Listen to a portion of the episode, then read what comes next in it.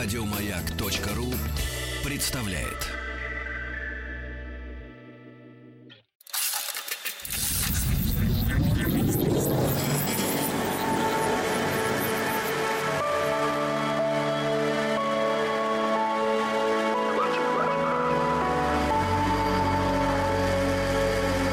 Стаховский лайф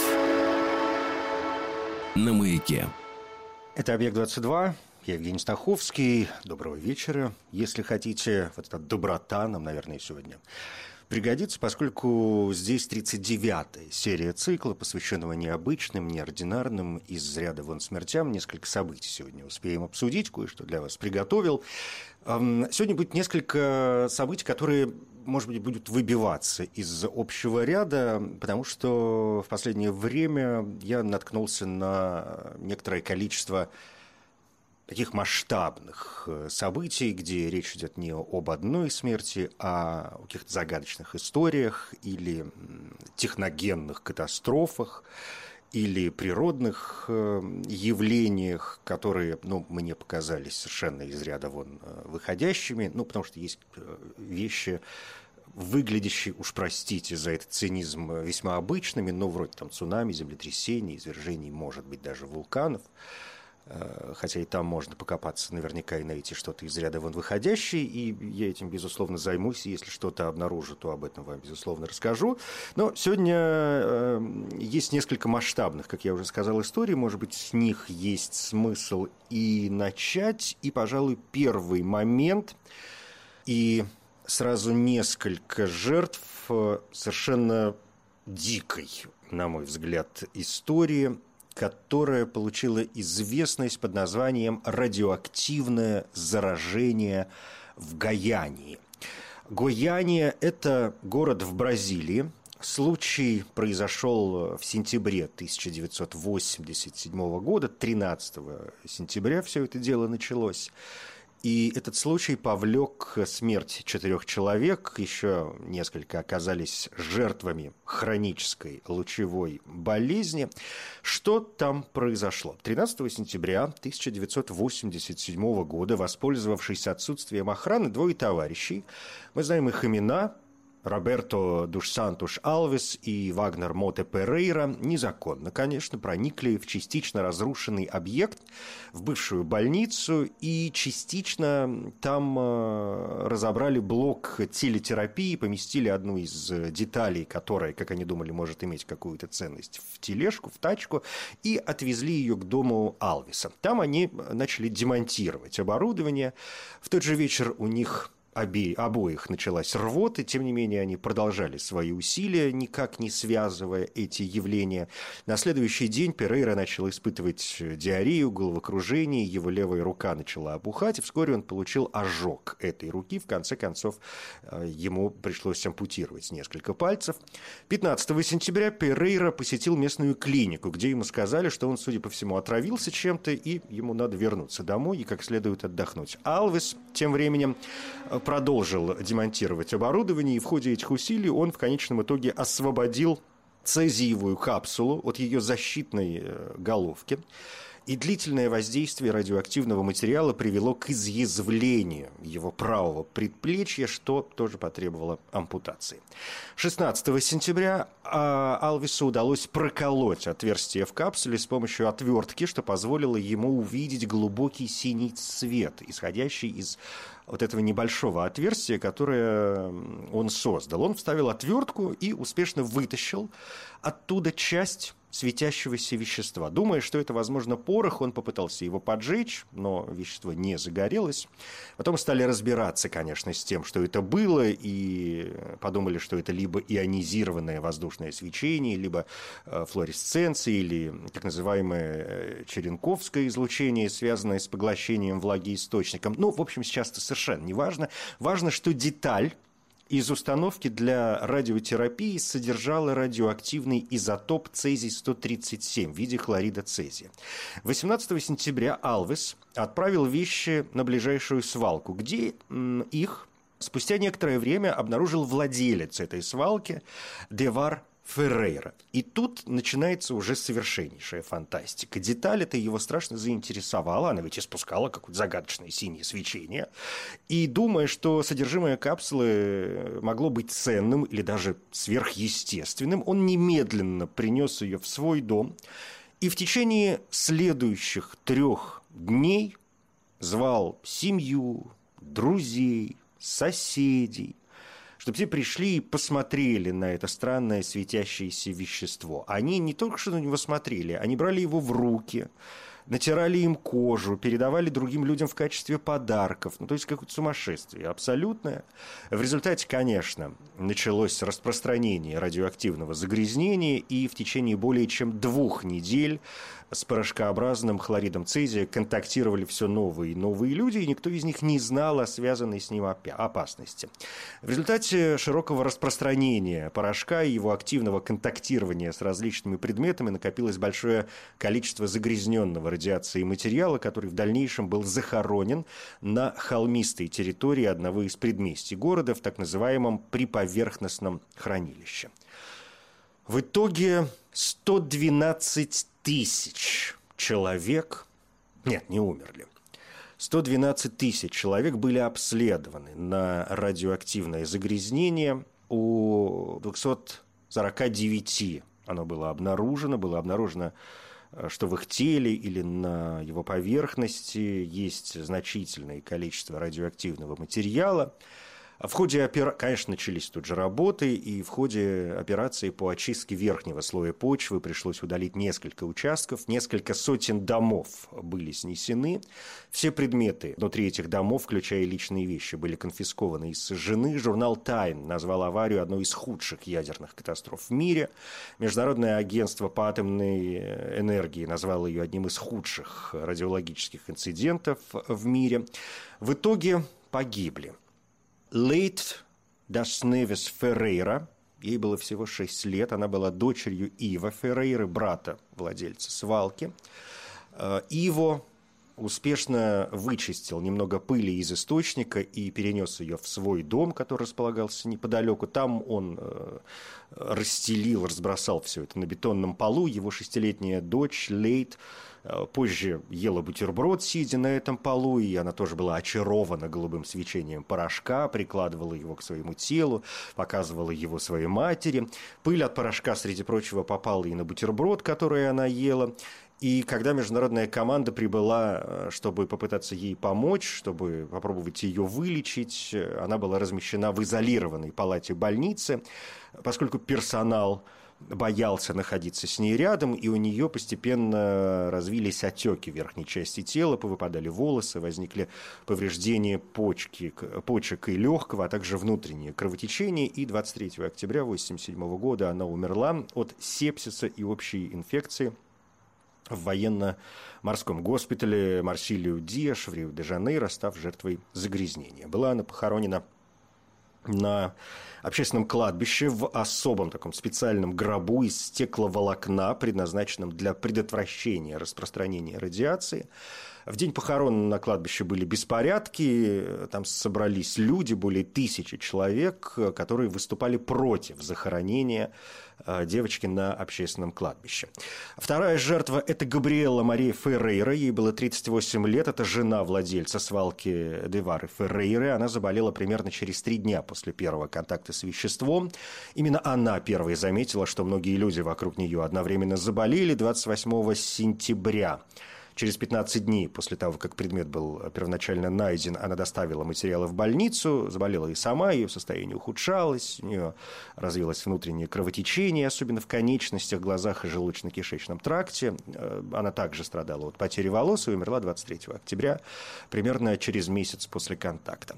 Третья жертва – Израиль Батиста Дош Сантош, 22 года. Это наемный рабочий э, Девары Феррейры, и он первый работал с радиоактивностью радиоактивным источником, пытаясь достать из него содержимое, у него развились серьезные респираторные и легочные осложнения, и в конечном счете он был направлен в госпиталь, где и умер через 6 дней 27 октября 1987 года.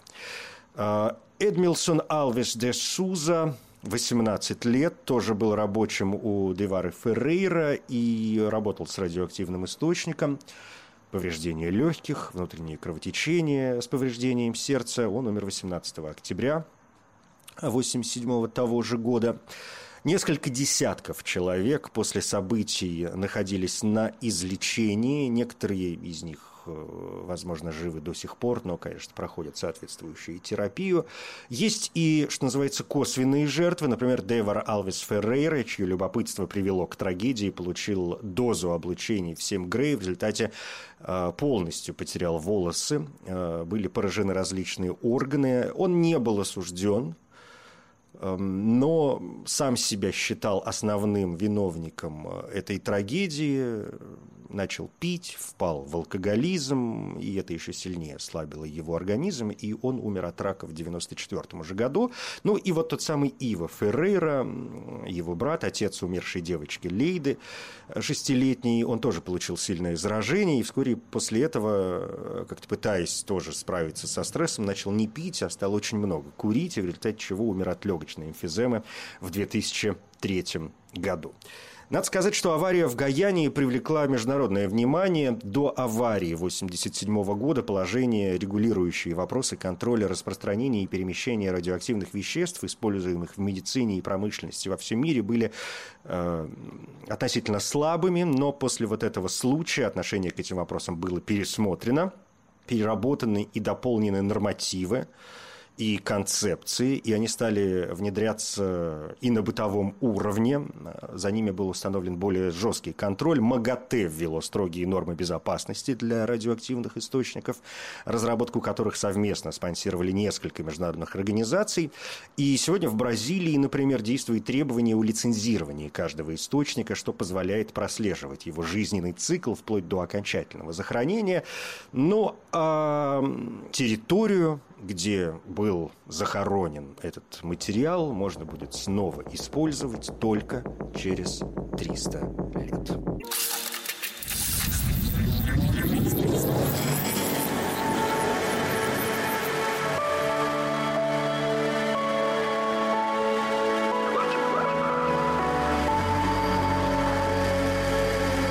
Стаховский лайф на маяке.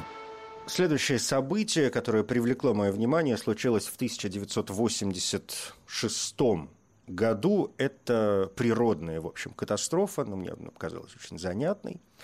Более, вдумайтесь просто в эту цифру, более 1700 человек погибли на озере, на озере Ньос в Камеруне.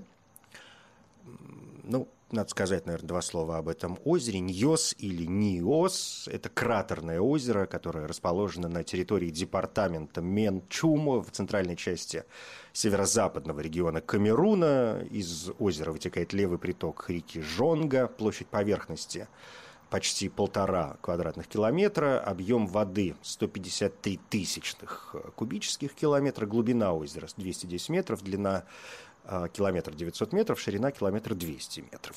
Высокогорное озеро, располагающееся на отметке в 1091 метр над уровнем моря, возникло 4 века назад под влиянием геотермальных процессов, в ходе которых произошло столкновение лавы и подземных вод, что привело к мощному взрыву и образованию Маара, которые затем постепенно наполнили подземные и поверхностные воды. Ну, надо ли пояснять, что Маар – это такой вулканический кратер без конуса, кратер, который образуется в результате одного сильного взрыва, который не сопровождается истечением лавы, ну, то есть э, это такой относительно плоскодонный кратер, который вот в данном случае, как с озером Ньос, заполнился водой. И под горным массивом, на котором находится озеро Ньос, залегает магма, постоянно выделяющая диоксид углерода, насыщающий подземные воды, питающие в том числе и Ньос, а также многочисленные источники газированной воды, действующей на окружающей его местности. С северной стороны озеро ограничивает достигающая 40-метровой высоты дамба природного происхождения, сложенная вулканическими породами. По поверхности дамбу пересекает естественно возникшая протока, обеспечивающая сток вод озера в речку Жонга. И постепенное разрушение тела этой дамбы эрозии в итоге, как считают ученые, может вызвать ее обрушение и волну внезапного затопления прилегающих долин вплоть до территории Нигерии. Но э, вернемся к нашим баранам. 21 августа 1986 года на озере Ниос произошла так называемая лимнологическая катастрофа. Лимнологическая катастрофа – это довольно редкое стихийное бедствие, представляющее собой внезапный выброс большого объема растворенного углекислого газа из открытого водоема. Углекислый газ, который, как известно, тяжелее воздуха, собирается в низменных местах, в том числе в окрестностях водоема, и вызывает удушье у оказавшихся там людей и животных, пока через некоторое время, иногда это часы, иногда и дни, вся вот эта история не будет развеяна ветром. Выброс газа может быть вызван землетрясением, подводным извержением вулкана, масштабными подводными или околоводными обвалами, проникновением лавовых потоков в водоем и другими э, катастрофическими событиями. Сам выброс может вызвать цунами в водоеме, если облако газа вытеснит воду в нем, из-за чего катастрофа также называется выворачиванием озера. Если говорить о Камеруне, то там Нечто подобное происходит не в первый раз, то есть трагедия на озере Ньос – это не первый случай. Например, 15 августа 1984 года, то есть за два года до интересующих нас сегодня событий, линологическая катастрофа произошла на озере Манун. Тогда погибло, ну, чуть было не сказал всего, но по сравнению с более чем тысячу э, семью сотнями, конечно, всего там 37 человек. И, к слову, лимнологическая катастрофа, возможно, не только в озерах, но и, например, в нашем Черном море. Но вернемся к теме. На озере вдруг внезапно, это всегда происходит внезапно, истощилось более полутора миллиона тонн углекислого газа. Выброс огромных объемов диоксида углерода в виде газа продолжался несколько часов. Газ, растекаясь от озера по горному склону двумя мощными потоками, распространился на расстоянии до 27 километров, убив все на своем пути. Со слов выживших во время этих событий в воздухе стоял характерный запах тухлых яиц, и некоторые ученые предположили, что причиной гибели людей стал сероводород. Известно, что этот газ в высоких концентрациях вызывает быструю смерть. В итоге погибли 1746 человек и около э, трех с половиной тысяч голов э, скота. Причина дегазации до сих пор неизвестна. Исследователи предполагают несколько ситуаций, способных вызвать такую катастрофу на озере Ньос. Э, говорят, что диоксид углерода в водных растворах природных слоев в огромных объемах мог переместиться к поверхностным слоям озера. Причиной этому, в свою очередь, могло стать множество факторов. Обвал, оползень, землетрясение, нагонная волна от воздействия потоков ветра э, или холодные атмосферные осадки, задевшие только часть водной поверхности озера или извержение небольших подводных вулканов на дне э, Маара. Но в, в любом случае, что случилось, то случилось, и сейчас за всем этим делом пытаются следить, и для предотвращения повторения подобных катастроф э, в том районе с начала 2000-х годов проводятся мероприятия по дегазации вод озер Ньос и Манун. Ну и, конечно, исследователи предлагают несколько вариантов э, для обеспечения безопасности населения, пытаются как-то укреплять берега, понижать уровень воды, ну и, конечно, бесконечно мониторить ситуацию и пытаются рассказывать людям о том, что вообще-то вот такое может произойти.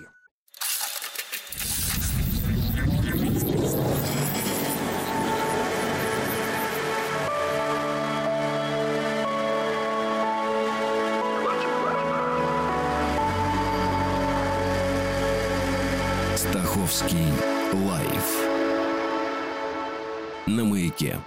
Это «Объект-22», я Евгений Стаховский, и здесь 39-я серия цикла, посвященная необычным, неординарным, иногда загадочным, иногда таинственным, в общем, из ряда вон смертям.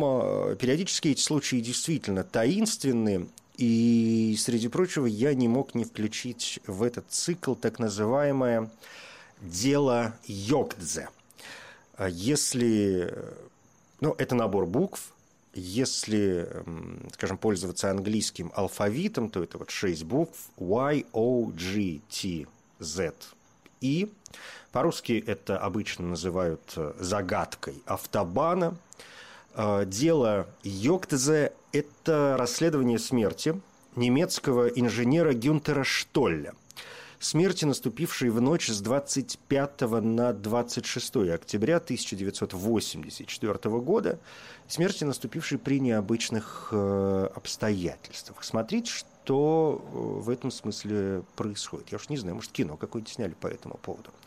Гюнтер Штуль э, работал инженером пищевой промышленности в Виленсдорфе в Германии, ну, тогда еще 84 год, тогда еще ФРГ. И э, 25 октября 1984 года, вот на момент своей смерти, он э, был безработным. Говорят, что страдал легкой формой паранойи. И неоднократно говорил своей жене о каких-то людях, которые преследуют его для того, чтобы причинить ему вред. Ну, такая нормальная история для страдающих паранойей. Жена понимала, что у мужа есть некоторые проблемы – с психикой, может быть, не очень жестокий. В общем, не слишком придавал этому особое значение, понимая, что это один из симптомов его заболевания, а, которое в итоге привело вот к чему. Примерно в 11 часов вечера 25 октября он э, в очередной раз упомянул неких людей в разговоре с женой, затем неожиданно воскликнул «Теперь мне все ясно» написал на листке бумаги вот, этих, вот эти шесть букв, которые сложились в слово «йоктзе», и тут же их зачеркнул. Сразу после этого он ушел из дома и направился в свой любимый бар, где заказал кружку пива. В баре он неожиданно потерял сознание и упал, причем разбил лицо, разбил лицо о пол, хотя свидетели позже заявили, что он не был пьян. Более того, после этого он пришел в себя и уехал из Вильнсдорфа на своем автомобиле на Volkswagen Golf. Около часа ночи, уже 26 октября, он приехал в свой родной город Хайгер и попытался попасть э, в дом некой Эрны Хельфриц – Э, религиозной женщины, его подружки, которую он знал с детства. Э, она, конечно, была недовольна поздним визитом и посоветовала ему ехать домой. В ответ Гюнтер сказал, что в эту ночь должно случиться нечто очень страшное, и ушел. Вполне возможно, что за два часа, прошедшие между его отъездом из Вильнсдорфа и прибытием в Хайгер, с ним происходило что-то еще, э, возможно, имеющее значение для расследования но свидетелей, видевших его в этот промежуток времени, не нашлось. Примерно в три часа той же ночи двое водителей грузовиков, Хольгер Мефферт и Георг Концлер, независимо друг от друга, обратились в полицию – с заявлением, что видели разбитый автомобиль Volkswagen Golf в кювете на автомагистрали А45 в 100 километрах от Хайгера и видели стоящего рядом с ним человека в светлой куртке, причем выглядевшего раненым. По прибытии на место происшествия полиция нашла Штолля в тяжелом состоянии внутри машины, причем никакой одежды на нем не было. Он э, все еще был в сознании и успел сказать, что его избили четверо мужчин, которые были вместе с ним в его автомобиле. Его спросили, были ли эти мужчины его знакомыми или друзьями. Он ответил, что нет, не были. Полицейские, естественно, попытались доставить что ли в госпиталь, но в ходе вот этого движения, в ходе транспортировки он потерял сознание и умер.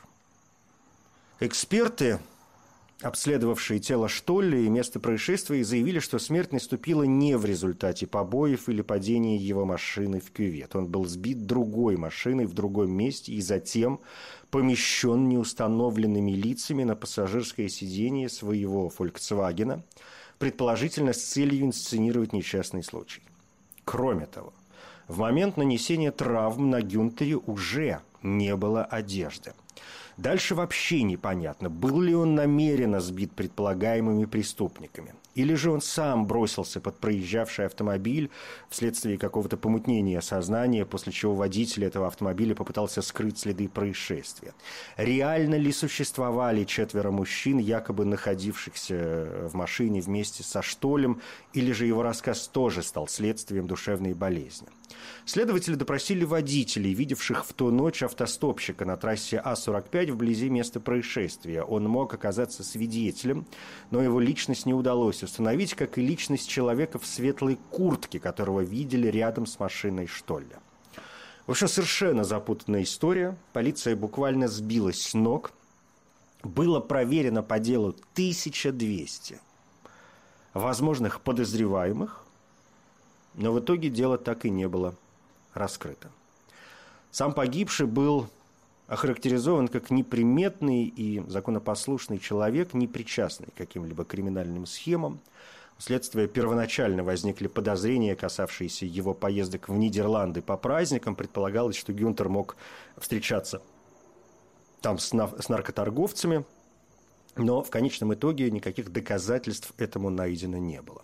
Смысл буквосочетания «йоктзе» тоже по сию пору остается невыясненным. Если предположить, что оно не является результатом психического расстройства Штолля, а имеет все-таки какое-то отношение к причинам его гибели, то э, сколько-нибудь правдоподобные варианты его расшифровки все равно отсутствуют. Кроме того, лист бумаги, на котором Гюнтер Штоль написал комбинацию букв, э, сам по себе тоже может быть подвергнут сомнению, потому что его жена рассказала, что выбросила записку в ночь его смерти. И полиция даже не может сказать с уверенностью, должно ли вот это «йоктзе» означать «йоктзе» вообще. Полиция только узнала, что такого слова не существует ни на одном языке в мире, хотя есть версии, что слово является анаграммой, например, к слову «зиготе», ну, как это связано с зиготами тоже. В общем, по идее, разбери. Возможно, что ли, хотел написать не йоктзе, а вот йо, э, потом цифра вместо g, понимаете, цифра 6, и потом уже z, э, и. И в этом случае это может выглядеть как радиолюбительский э, позывной, при этом выданный почему-то в Румынии. По другой версии, что ли имел э, в виду компонент йогурта с условным обозначением э, ТЗ, да, ТЗ, э, и, и это могло быть связано с его бывшей профессиональной деятельностью. Я сказал в самом начале, что он работал инженером э, пищевой промышленности. И также было высказано предположение, что надпись могла состоять не из букв, а из беспорядочного набора цифр, э, которые представляли бы собой комбинацию 0, 2, 7, 9, 0, 6. Но что это такое, в общем, тоже никто по сию пору, вот уже с того 1984 года, не понимает.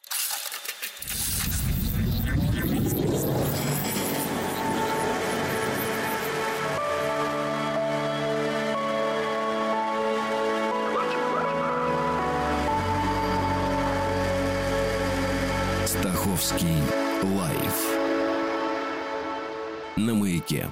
39-я серия цикла, посвященного необычным, неординарным, из ряда вон смертям или смертям, может быть, загадочным. А здесь в рамках объекта 22 есть еще немножко времени, но, как обычно, под занавес что-нибудь э, ну, относительно, может быть, легкое, хотя же, значит, как обычно, иногда вон такие ужасы попадают, что только успевай убегать.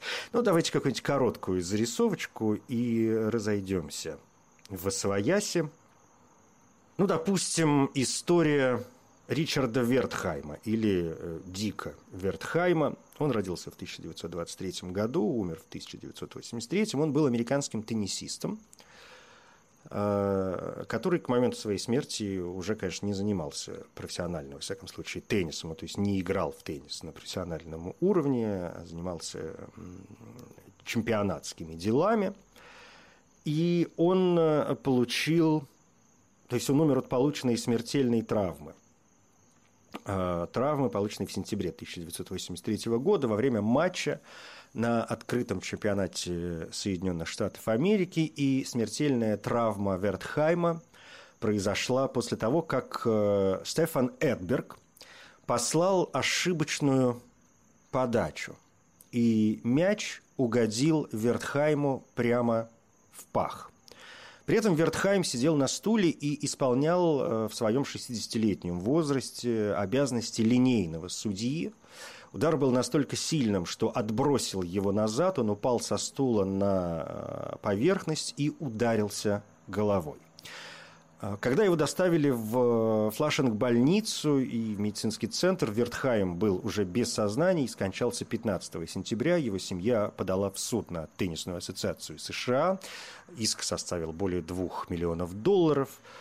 И было проведено расследование, и выяснили, что удар теннисного мяча не был непосредственной э, причиной его смерти. Тем не менее, апелляционный отдел Верховного суда Нью-Йорка э, отменил награду в итоге жюри, там 165 тысяч долларов э, по этому делу. Ну, в общем, неприятная какая-то история, согласитесь. Надо сказать два слова о Стефане Эдберге. Он еще жив, он родился в 1966 году. Это шведский теннисист, выдающийся совершенно спортсмен, бывшая первая ракетка в мира в одиночном и парном разрядах. Он выиграл 6 титулов большого шлема в одиночном разряде, 3 мужских двойных титулов большого шлема в период с 85 по 96 годы, и также выиграл Гран-при мастеров, участвовал в шведском Кубке Дэвиса. Кроме того, выиграл 4 титула серии Masters, 4 титула серии Championship и неофициальный олимпийский турнир 84 года. Был в топ топ-10 теннисистов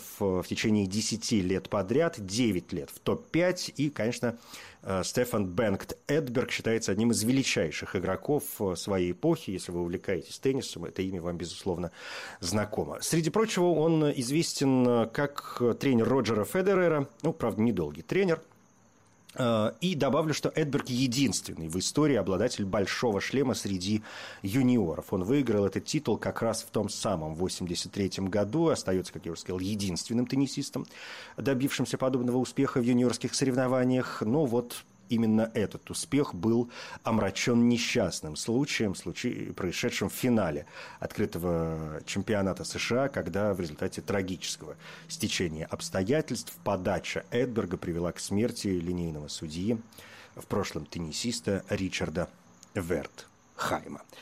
Это последняя история на сегодня. Через неделю продолжим. Сороковая серия. Кое-что для вас уже припас, то, на что сегодня не хватило времени. Ну, подберу что-нибудь еще. Это «Объект-22». Евгений Стаховский. Спасибо. Еще больше подкастов на радиомаяк.ру